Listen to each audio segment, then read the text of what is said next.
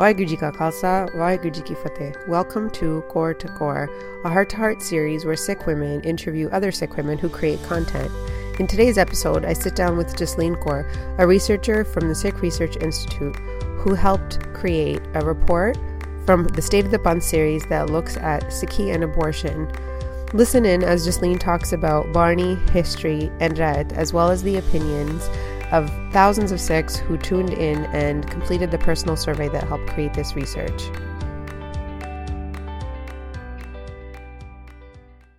Today, I have Jasleen Kaur from the Sikh Research Institute joining me from DC. Jasleen Kaur is a researcher. She's done some amazing projects with the Sikh Research Institute. She's passionate about these projects that create comfortable spaces for all members of the Panth to learn from one another. She's helped SikhRI with their Sikhi and Me Too series. And she's here today to talk about her latest research project, which was a State of the Panth report on Sikhi and abortion. Welcome, Jasleen. Thank you for having me. Okay, so uh, we're going to pause here and we're going to play the SikhRI, and you can go to um, the SikhRI website and their social media, and you can see the video that goes along with this. We're going to play the audio from the video that summarizes the report, and you get to hear another uh, member of the SikhRI research team who also worked on this project, Inni Kaur, talk about what this report actually is.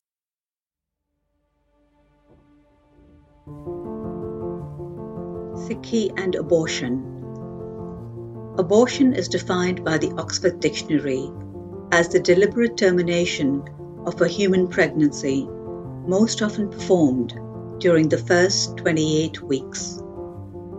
Abortions have existed since ancient times, with records found in China, Egypt, Iran, and the Roman Empire. Because abortions have long been practiced, they have also long been the subject of considerable debate. The new report by the Sikh Research Institute, titled Sikhi and Abortion, fifth in the State of the Panth series, explores the divisive and nuanced issue of abortion from the Gurmat perspective based in Bani, Twarik, and Rahat.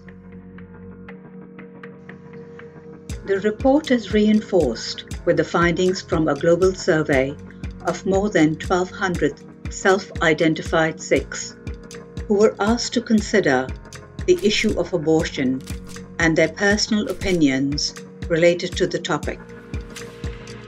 Understanding the issue of abortion through the lens of Bani points to an apparent statement on judgment the idea that no one person is responsible for condemning any other person. Instead, one must be introspective and informed in their own decision making, as stated in the Guru Granth Sahib.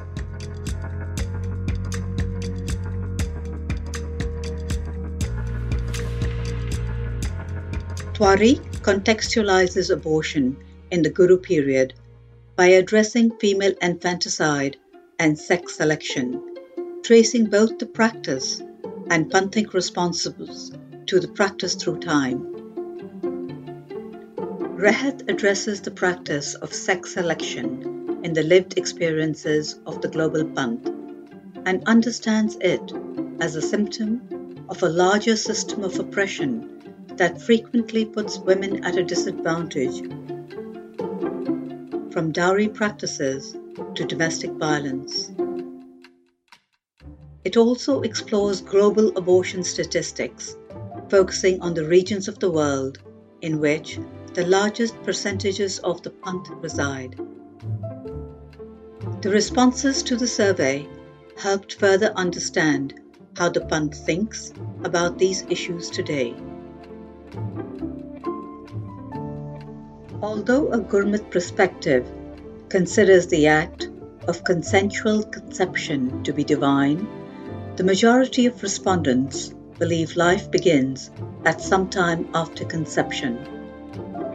36% of the respondents believe that health issues are the number one reason people seek abortions, and over 64% of respondents believe that the person who is pregnant has the authority to make the final decision when it comes to the procedure. The report wraps up by providing recommendations on both the individual and institutional levels to address the underlying nuance and complexity. Individuals are strongly advised to seek medical, psychological, legal, and spiritual support depending on their unique situation, and to seek that support from someone they feel comfortable with and not judged by. Institutions are asked to cultivate spaces of non judgment within the community, provide access to the necessary resources and services related to sex education and contraception, and case by case confidential counseling to individuals in need. Overall, it's clear that every member of the Panth can play a part in cultivating an environment of non judgment and support. That was Inni Kaur talking about this State of the Panth project and report on Sikhi abortion. So, Jasleen Kaur, what is, for our listeners, can you summarize what is the State of the Panth series? Um, so, the State of the Panth series is a series of reports on Sikh matters um, that we present to the global Sikh community. So, we focus on things either affecting a large section of the Panth or a perspective on critical issues facing humans at large. Um, so we usually we survey self-identified Sikhs on their stances related to that issue, and then we outline a Sikh perspective based on Gurmat. So Bani, Tavarik, and Rahat. Um, and then at the very end, we outline recommendations for uh, individual Sikhs and Sikh institutions on how to best practice an approach to s- sort of strengthen bonds within the community related to that issue. Um, so the first one we ever did was Who is a Sikh? Um, the next one was Anand Karaj. Um, then we did one on uh, Gurdwaras, the function of Gurdwaras as a Sikh institution. And then the most recent one before this was on Akal Takht Sahib. So, what is our relationship with that institution as well? This one's a little different because it's dealing with a, a global issue um, that is both, you know, within the Panth and outside of the Panth. So yeah. And, yeah and when you say it gives a Sikh perspective what does that mean? So are the series giving recommendations for practice? And um, for folks who haven't had a chance to read all of the previous ones what are the kind of conclusions they come to? Yeah, for sure. So um, i think our if, if one was to read through all the reports the theme is definitely that we are not attempting to be prescriptive in any way. Um, so re- recommendations is a very strong word. It's not it's not an accident that we use that word, um, and that is because I mean at SikhRI sort of our our our voice and the way that we sort of interact with um, Sikhi and with uh, research and our and the things that we are coming to learn is that we don't want to put information out and say, okay, you're allowed to do this and you're not allowed to do this um, this is how it is and there's no other way. That's also why we say a Sikh perspective instead of the Sikh perspective, um, because ultimately we're not people of the law.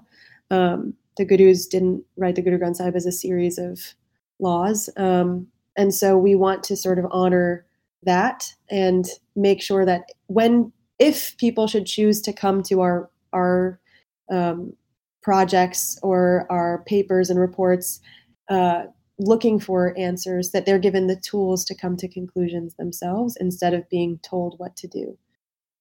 And i think there's a fair uh, amount of redirection to that and you do reference that in everything you do. So where people are looking for those things um, while SikhRI doesn't prescribe things they do honor and redirect people to those firsthand documents definitely yes so, what made you want to do this? So, you're talking about the other reports and their topics. This one's a bit of a departure. Where what was the initial conversation? Uh, what was the driving force, and why do a state of the Panth on abortion?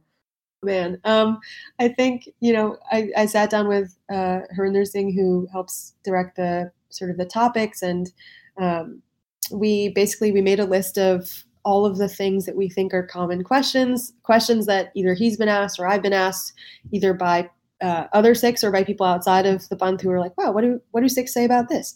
Um, and it was definitely on the list. We acknowledge that it's a little bit more of a controversial uh, departure from what we've done. Although the other reports have their own, you know, their own sort of yes. controversies within them. Um, but I think also, I mean, you know, I'm a young woman. This is a question that I think about a lot. Um, and co- conversations that I've had with my friends a lot, especially in the context of, you know, growing up in the US um, under the Trump administration, there is a very clear push um, within like the conservative party to uh, to bring like Roe v. Wade, which is our Supreme Court case, um, to back to the Supreme Court. Uh, so we have a lot of situations, especially in the last year and a half, where like really hardline conservative um, abortion bills have been brought to the table in many states. Um, and actually, before we when we decided to write this, it was it was actually not as bad as about five months in, um, where there was like a series. I think like ten different states had um, put up some version of like a heartbeat bill or um, made it so that anybody who underwent the procedure would uh, could be charged with murder. Certain states had had brought that to the table. Ohio's bill, which is still up in the air, is like 700 pages, and it asks doctors to like replant um, ectopic pregnancies, which can't even wow. fruition. And it's like literally an impossible procedure. And um, they're asking doctors to do that. And if they don't do that then they can be jailed. So it's just a lot is happening in the us especially right now. Um, that has really made me think about this question um, more so than i have ever before and it felt mm, like i think that was common for a lot of like Sikhs in this context where like i was having these conversations with my peers around my age um, in the context of Sikhi. And when you Google abortion in Sikhi, there's not a ton of resources. Yeah. Um, there's like a BBC page that says like, yes, Sikhism is against abortion, and it's like, okay, well, that doesn't tell me, you know, where you got that conclusion and what what any of that is based off of. So, um, it just felt really relevant for our for our time. Um, For sure. And I think I, as someone who does interfaith work and I'm a representative of the Sikh Feminist Research Institute, I get this question a lot. And it seems like um, there, and, and I think it's really important that you highlighted that you're coming from an American perspective and I'm coming at this from a Canadian perspective because there is something specific to our geography and our moment where this issue is not looked at as a healthcare issue and there is a deep connection to um, religious questions and moral questions around this issue. And I think that in part reflects the way politics work in our countries as well, um, where things have become polarizing and issues like this are used for political gain. And even though uh, Canada doesn't have an official separation of church and state, the United States technically does and then doesn't in practice. Um, these things end up uh, becoming these huge questions um, that become the responsibility of religious communities where there are so many other elements to them. And you're right. I've had folks ask me this question a lot because uh, they're, it's just like, what's the answer? What does your religion say? How do we look at this? And I, for me, the polarizing way of looking at it being either pro choice or anti choice or pro life hasn't worked in the way I've needed to talk about this from a Sikh perspective. Um, so we'll come back to that as well. Why this dichotomy of either being this or that doesn't really uh, isn't a fair conversation for South Asian women or for Sikh women. But um, I want to start with talking about what was your process. So you knew that this was a relevant question. It was politically a hot topic. It's something that you've come across in your practice. Um, how did when you started to do it? What was your process? What was your methodology? Yeah, so that's a great question. I think the the very first thing that we did once we had chosen the topic was before we wrote anything down um, was just to like I, I remember just like talking to everyone I knew about it. Like, what are the questions that we ask about abortion? What are the things that we um, sort of direct our conversations with? And so we came up with a series of sort of commonly asked questions that would eventually turn into the survey. Um, but there's a lot of sort of, we don't like to rush that process because we want to make sure that we're like including the nuance into the conversation make sure that we're not being too biased in the way that we're so timeline wise when are we talking about when did you start oh, this man. i think we started in i think probably last winter so it's been about a year okay. um, the writing didn't take as long as like an entire year i think a lot of the the sort of unseen behind the scenes stuff is designing the survey and doing all the pr stuff for it so i haven't actually touched the paper since probably i want to say this summer, last summer, um, or no, this past summer, sorry, um, like August. Um, but yeah, it's definitely like not, and that's that was part of the conversation too because it, it was a longer timeline than the other reports. And I said, I said to her in their thing, I said, you know, I don't want to rush this because I want to. I know getting it right is a high bar to set, but I don't want to sort of um, rush it and do things in a way that feels sloppy or feels like I'm not doing this topic justice because it's so it's so important to so many people and it, it just felt like mm-hmm. we couldn't um, we couldn't just rush it for the sake of getting it out at a specific time um, and luckily with this it's always relevant. I mean all of them are always but uh, but it's actually become more relevant as time has has gone on especially in the US context. So that was a big sort of that's the initial part of it. And then once you have those guiding questions then the research starts to to happen. So um, looking at a ton of different sources on like a Sikh perspective on abortion a Sikh perspective on sex selection which we had decided from the very beginning we did need to talk about because those two mm-hmm. things do get conflated or um, or made to be the exact same thing in in conversations and so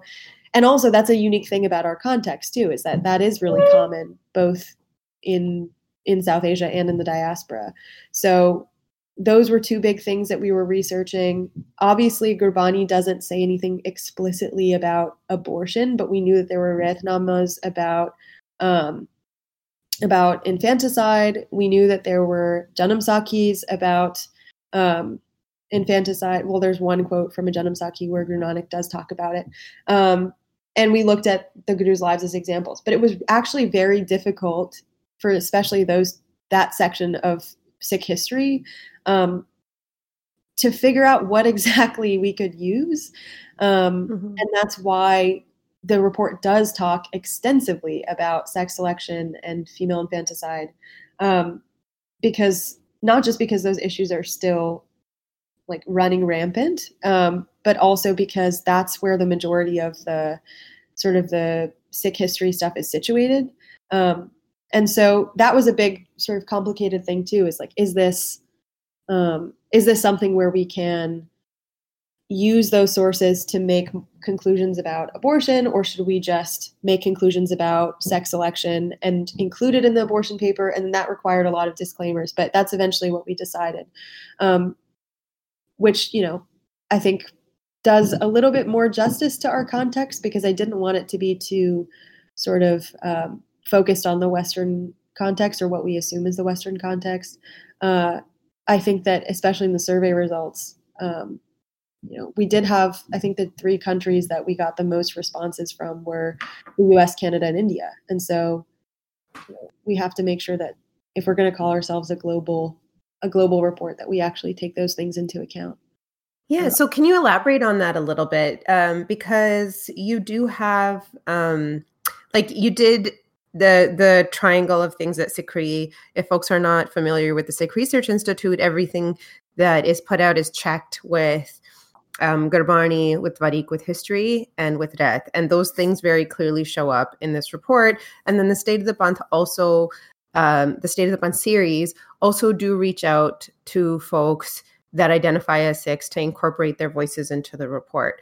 Um, so, what was your uh, methodology in terms of accessing those voices and uh, who showed up and whose voices are present? And to elaborate whose voices are not present in the data you collected for this? Uh, so, um, so when we put out a survey, usually we try to figure out like how it how can it spread in a way that feels um, like we're getting enough of a pool of data. With this report specifically, with this survey, because of the topic, when we were keeping track of its sort of spread and how many people were filling it out in the first sort of three days of the two week release of the survey, um, it was very clear that it was growing organically because people were sharing it more than they'd ever sort of shared any other one of our surveys before. So that was really um, helpful in getting the survey out. Um, we usually run Facebook ads, but Facebook did not allow that because of the topic. You can't put money behind or like promote any kind of content that's related to certain topics. So um, that actually was a setback. But because of the organic growth, we did end up getting a good number of people. Um, I need to find the number. Uh, that's fascinating. So, just as a note, Facebook won't allow you to promote a survey that's about abortion. Yes. But um, Facebook will um, allow paid political content without fact checking it. Yes, of course. Okay, okay just confirming. oh, does, that, does, that, not make sense? Yes. yeah. Um, so yeah, so we ended up with uh, 1,277 self-identified Sikhs. We had a lot of people responding to the survey, especially from South Asia, who did not identify as Sikhs. Um, so that was another interesting thing. Um, but obviously, we don't we don't include their responses in this self-identified pool. Um, so uh, 1,277 self-identified Sikhs from 28 countries. So um, you know, I think with with this methodology, because of especially because of the platform through which we are releasing the survey, um, we know, especially from past reports, that the data pool skews definitely towards the like millennial crowd and younger. Mm-hmm. Um, I think we had a pretty sort of an even split, um, 54% female. Uh, so I think that's that's pretty. That's there's nothing uh, too uh, too yeah. big red flag about that, but um, we understand. So just just to clarify, like, so you did have you had like your mailing list. It went out on that. There was some snowballing, so folks through word of mouth sent it out. Um, and I just want to clarify while you do use the word global as an adjective in the report, so you say that you're representing the view of Sikhs globally, you did not have a methodology that was able to provide representation for the way that Sikhs do show up statistically. So if you're saying like 54% female, but we know that there are um, more males than females in Punjab. Like this wasn't an exact representation, definitely not globally, definitely not with the specific demographic. Yeah, and that's not um, we don't claim to represent sort of all Sikhs it, with complete accuracy. We're trying our best, um, but I think the the important thing is that even though it is a small data pool, given the number of countries, we have representation from uh, most of the places where the diaspora is the strongest. So the US, Canada, India, I mean, that's not diaspora, but Great Britain, Malaysia, Australia, Singapore, Germany, Denmark. So those are some pretty big um, sort of diaspora hubs. And mm-hmm. do targeted sort of advertisements when it's available to us in in the I think top 15 diasporic um, Sikh population. So we do try to do that in our methodology because of the topic and the restrictions based on the topic on social media and things like that. It did complicate things a little bit for sure, and um, and, and that's and the millennial and that you mentioned being yeah. skewed. So like uh, folks that have uh, internet access. So this yeah. is not it's not going to be representative of older folks or folks that are um, not literate. Uh, so we have folks in Punjab who are Sikhs and don't have access to the technology or the the language. So there's some shortcomings shortcomings in terms of methodology. Yeah, definitely, and I think that's important to point out. Um, I also think um, the part of why we I mean, I know this is part of why we put out the raw data so that if people have further questions about that, all that stuff, they can download the raw data, see exactly who's coming from where, um, because we don't include every single sort of survey analysis within the final report because there's just not enough room. Yeah. Um, so that's a way for if people have more questions about um, what exactly the demographic look like, who is saying what. Um, that's all available in the raw data. It's one big old spreadsheet. that's that's a, such a great point um, because I, my my research brain got really excited when I saw that as well. So if you go to the SikhRI website and um, so it's sikhri.org and you go to um, the section with the State of the Panth series, you'll see under the Sikhi and abortion series that you can download the report, but you can also download the raw data. So I think that was uh, really beautiful that you welcomed all of those questions, acknowledged the shortcomings, and um, you've handed over that to people to uh, do their own work with, which is really exciting. Okay, so we have your process. You sat down, this was an important thing. You came up with your methodology, you combed through Gurbani, you combed through history, you combed through Ratname, you incorporated uh, the voice of folks that you could access in Punjab and in the diaspora. What is what do you have? What does the report say? Um, what is some what's if you had i know we already uh, folks have already heard Inni Kaur's summary of some of the sections of the report um, but if you had to add your own pitch to it when you're describing this work to folks what does this report say think, like, first and foremost, and this was in the summary, is that we did look at the question of when life begins, which is a pretty, you know, pretty commonly asked question in this debate. Um, and I don't, I mean, I don't like the word debate in this conversation. Yeah. Um, and so, and and it is clear that, like, within Gurbani, the the sort of consensual act of creating life is seen as this divine thing that actually like the divine is involved in in some way and is looking after us in the womb. And we looked a lot at the, the womb imagery and how that that sort of lo- location is used in Gurbani to point to a time where we're like sort of most connected with our creator and sort of free from the deception of this big bad world. And so um, that was really important to sort of center ourselves in the port and i think even for you know for me as like a as a person coming with my own opinions that was really important to like center myself in like okay this is not about my opinion. This is about what does gurbani say and then how do we move from there? But i also think the important thing that we that we sort of pulled out of gurbani that is so often repeated um, is about value judgments and about the sort of the ways that we tend to do that and how that's not really being asked of us but we tend to do it anyways because we're humans.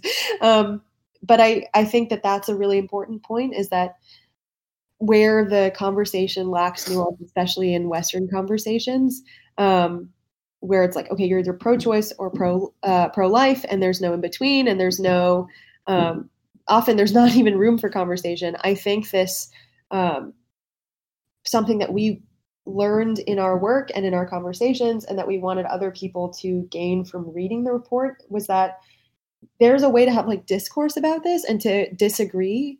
Like you can mm-hmm. yourself in the same things and also come to some different conclusion. Um, and mm-hmm. that's okay as long as there's like respect in the conversation.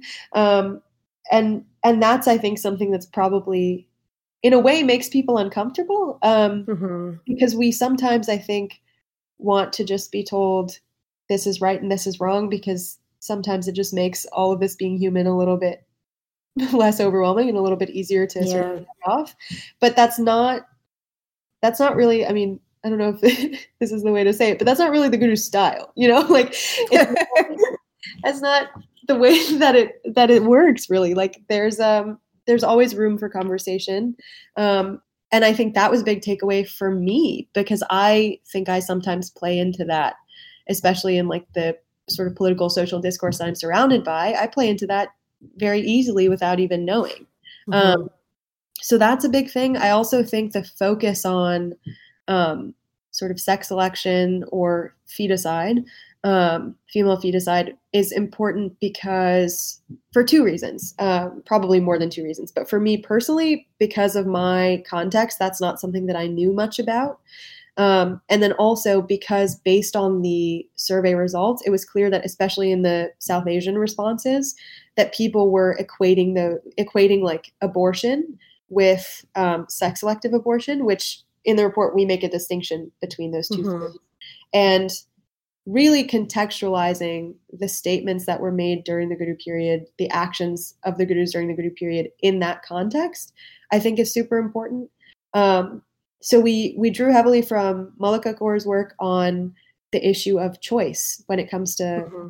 sex selective abortion because even that word i think doesn't really you were talking about western feminism i don't think that yeah. that word works for us like it's not as simple as choice because there's so many other things that we are sort of sitting in the context of that don't allow for such a sort of lack of nuance um, yeah. when it comes to this issue so um, you know looking at I think the biggest thing that I would take away from the report that I'd like other people to take away because I can list all of the all of the sort of things that you can read, but I think the biggest thing is um, I think we tend to think about this issue in such black and white terms, no yes. matter where we are.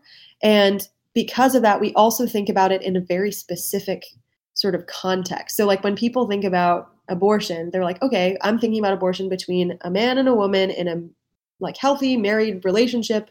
Um, they respect each other. They, you know, there's all these things that we see as like the sort of the normal baseline, but we never think about abortion in the context of um, like what what sort of social group the person who is thinking about that procedure belongs to. Um, yeah. And what is the relationship between them and the person with whom they they have produced life. What what like what is the context of every single person that we're talking about? And then the conclusion is that you can't give blanket rules or blanket um, this is allowed and this is not allowed because that's not how humans are. Like we're no and i think that's so important so there's a couple things that i think are so important there. One this binary conversation of being pro-choice or pro-life is a conversation in English. It is a product of Western feminism, which has failed women of color over and over again.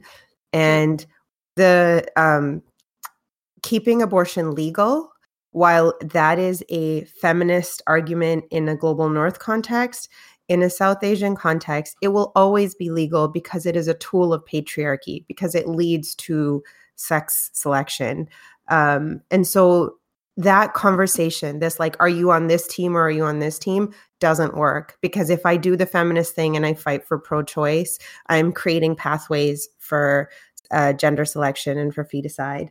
Um, so it's so important that this and using Sikhi and using Ratnam and using uh, Janam Sakhiyan to talk about that context finally offers a voice that says that binary conversation is not for us. Because I do feel silenced in that conversation a lot because I can't come forward and say, well, that I'm a feminist, but that's not my answer. My answer is not to say that I'm pro choice. And that's a very difficult and very nuanced conversation.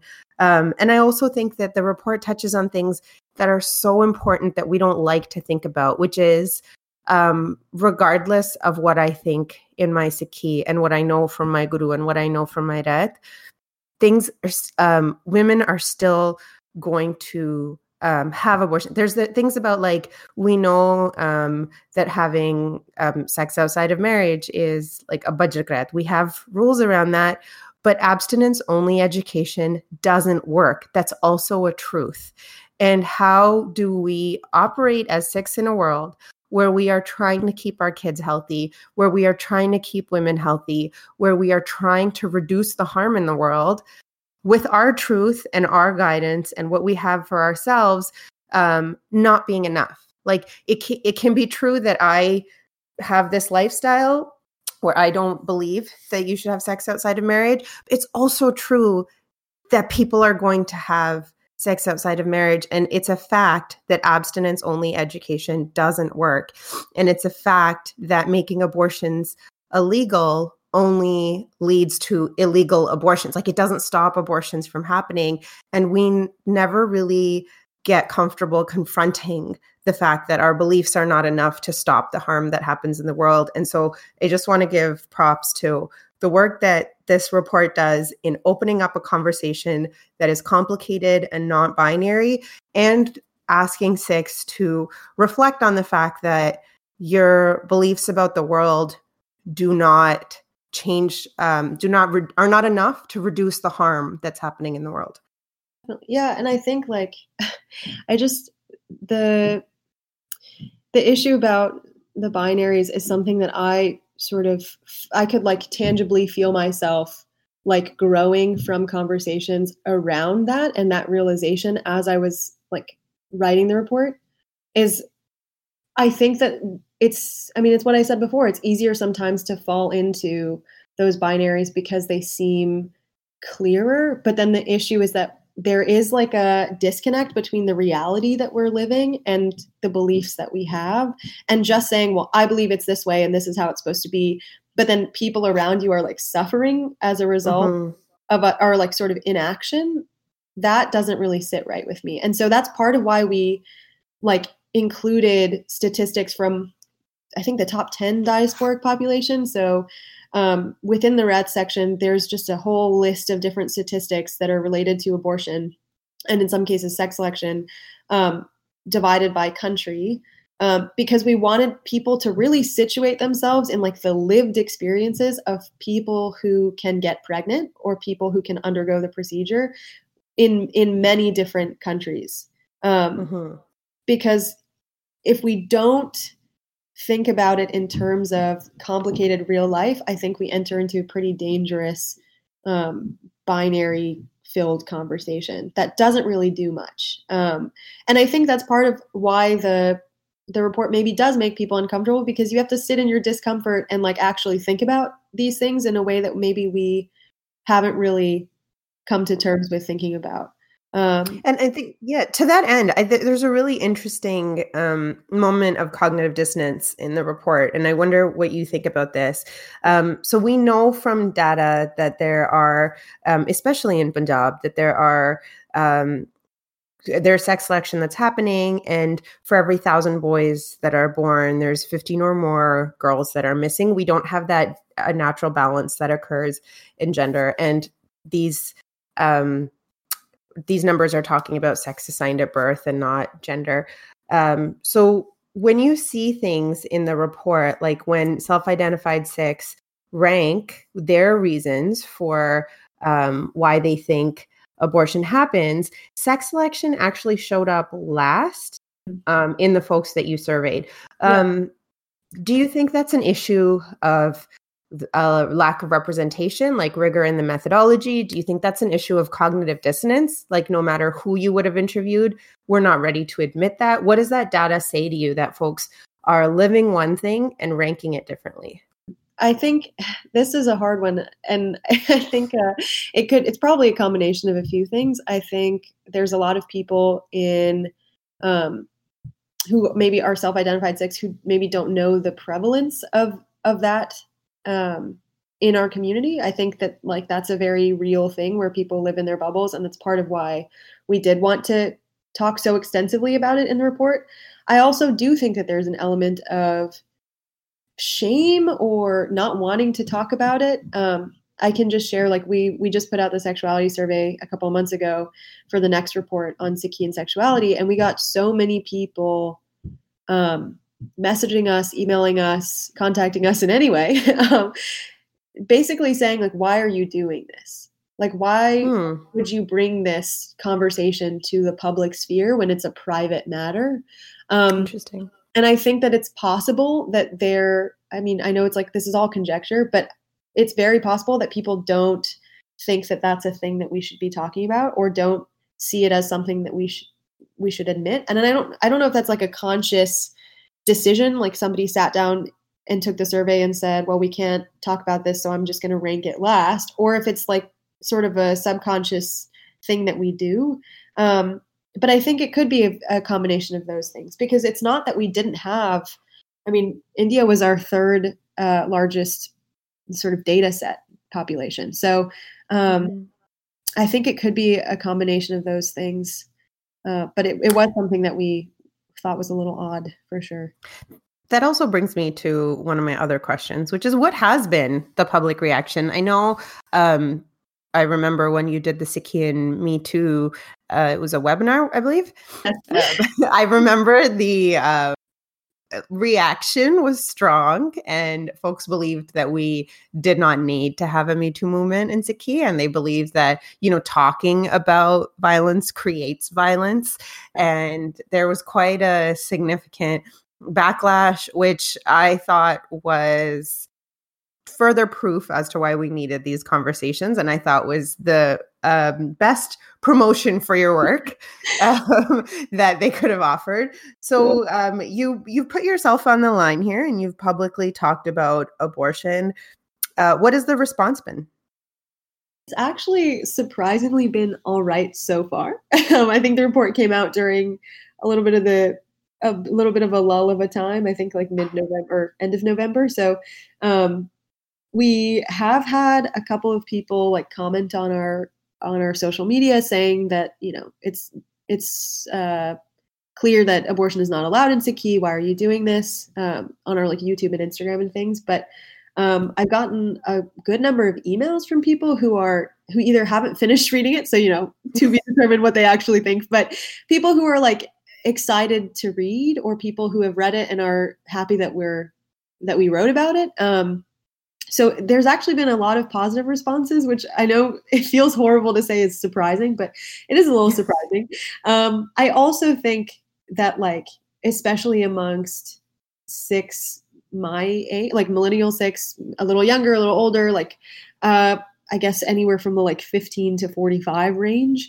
Um, I've gotten a lot of people either verbally or finding like my my social media and messaging me saying like, "Wow, this started a lot of conversations between like me and my friends or this has made me think about this issue way more and that's that's our that's our goal. It's not to like have somebody walk away and say now i know the answer. It's to have people mm-hmm. walk away say, there's a lot we need to talk about.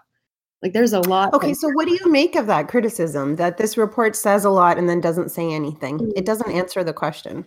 Yeah well i think i think that what i said before and probably at the very beginning is that we as like a as a research institution our goal is not to give like feed people answers. Our goal is to make resources more acceptable or not acceptable accessible for people to find things out for themselves. Um, and to understand that like as human beings we are products of our context we are products of time and the way that we interpret things in one moment can change in the next depending on our lives. So so this idea that we have to give people one end all answer doesn't work because of for multiple reasons. Part of it is what i said before about like the sort of infinite ways that this issue can come up in different people's lives and their context. Mm-hmm. um, and i think part of that is like staying true to this idea that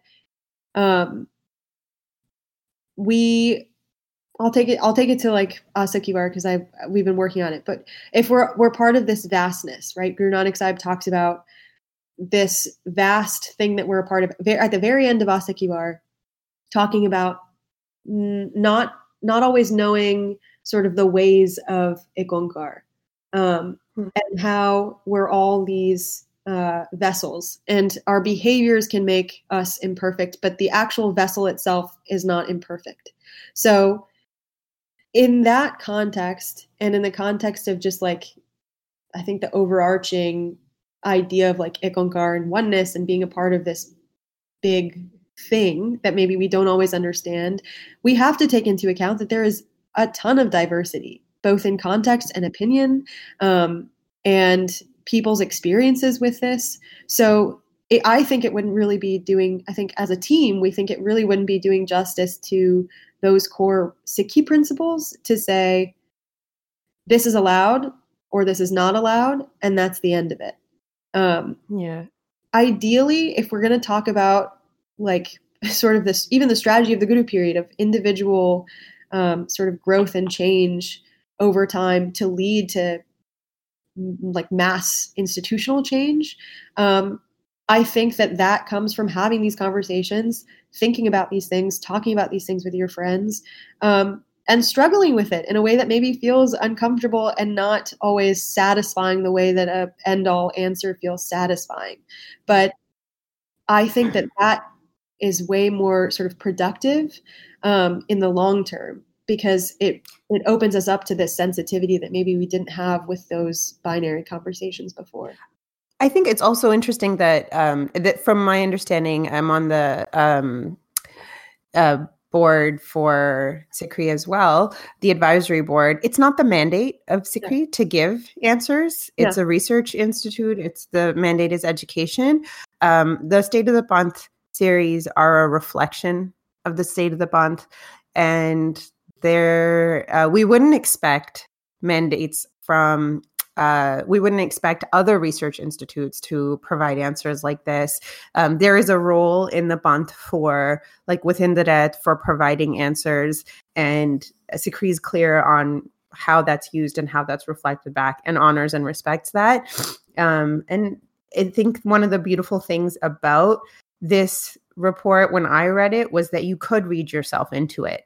So you could look at it and bring that Bani and the conversation like into who you are and build that relationship, which is essentially your relationship with Gurbani should be unmediated. Um, and it does the report does uh, have Gurbani. It has, it's very clear. It puts the actual uh, Gurmukhi and Gurbani at the end so you can read it directly. It's very clear that those are um, interpretations by Harinder Singh, so they're not presented as neutral. It does a lot of work of helping folks come back to the Guru and come back to that Bani and and see what they become when they're in relationship with that.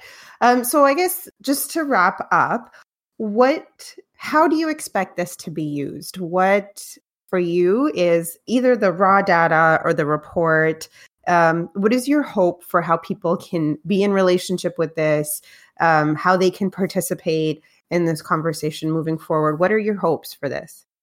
Man, I I think uh, there's probably a long list, but I'll try to keep it short. I think part of it is, I mean, we've had some uh, professors who study um, Sikh studies or who teach it or who are interested in it contacting us saying that they think it's cool that this is a thing that we're doing. Like we we don't see policy papers like this that often and i think there are ways for institutions to use those there's ways for academics to use those um, but really i think for for us the focus is on the Panth at large um, and so yes having a policy paper would be great for later on if we decide to i don't know to do something with that in a more formal setting. Um, but the important thing I think for us, and the thing that we've seen as a result of the report coming out in the past couple of weeks, is people are that like personal relationship with Shabd and with um, Sikh history and and sort of people feeling like there isn't a middle a middleman telling them what to do or how to do it is really really helpful, especially for people who feel far away from that stuff. Like bringing those resources straight to a person and saying, okay, here's what we got. Here's what we figured out in terms of Bani and Rahat. Now you can read this and figure out where you stand or don't stand, what questions you're wrestling with. Um, to have that like personal relationship in the context of this issue, I think has sparked a lot of really cool conversations. Um, and maybe I don't know. My hope is that those conversations turn into, I guess, empathy and just more empathy, yeah. more nuance to the conversations, more of an understanding that we're all like growing at all times, and and having this information, hopefully, like sort of imbibing those values, will change the conversations that we're having um, for the better, so that we're gentler and and sort of less judgmental of each other. So that when it comes to issues like well have you considered the way that a sangat might treat somebody who is pregnant out of wedlock for example a thing that we don't really mm-hmm. i know wedlock is a very old school term but here we go but but there, those are questions we don't think about because i remember in the survey somebody said well the gurdwara can just like set up a house and give all these people money so that they can mm-hmm. like raise their kids if they don't have the money for it and it's like well what is our lived reality like how do we actually treat people like that um, yeah. And and honestly, I think that's part of the difficult conversation is is acknowledging that we don't really do right by a lot of people in our in our community, And so if we can further like add nuance to that conversation, add more context to that conversation, then maybe that also means that we work as a community to create spaces for people like the, who are who are trying to wrestle with this question and actually support them in ways that we haven't been able to in the past.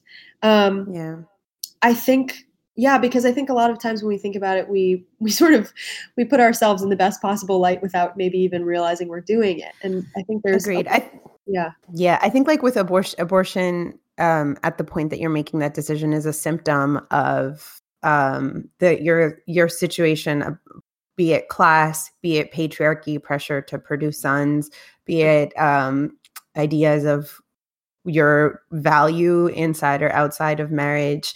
And um, I heard a woman who was Christian talking about being pro life. And if I am to use that binary term, um, she said that she was pro life in every sense of the word. So, not just birth, but every life.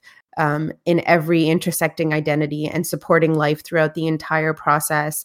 And so I, I think that is definitely something we can take on as Sikhs as well, which is if we are going to value life, valuing all life, not just the process of conception and birth, but um, how do we support women? How do we make a world where a woman does not have to consider things like money and reputation and value um, when she's making that decision? And in the ideal world, the only thing you would consider would be what does Bani say and how am I making this decision um, as an extension of Akal Purakh? Can my body as an extension of the divine?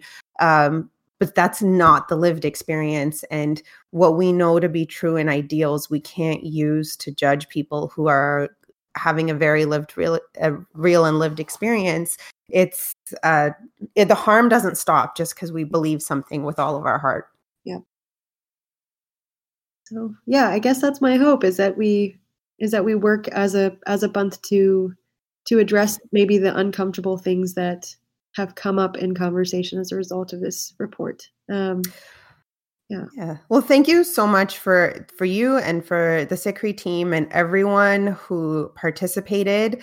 Um, and if folks want to continue being a part of uh, State of the Panth, uh, please follow SikhRI on all of their social media platforms. Join the mailing list. You will get access to all of the uh, surveys when they do come out. Um, you are the only folks that were brave enough to take this on and to put in a year um, prepping this and doing this mindfully um, and for starting a conversation that everyone was too afraid to have. Thank you for that. And thank you for joining me all the way from DC. Thank you so much for having me. Thank you for tuning in and listening to Jasleen Kaur's interview as she talked about her report on Sikhi and abortion. For other State of the Panth reports or other work that SikhRI does, you can go to their website. If you're interested in attending any one of their in person events or their content, you can also find details on their website. Please continue to reuse the report in your community work, and we'll catch you next time on Kaur to Kaur, a heart to heart series where Sikh women interview other Sikh women who create content.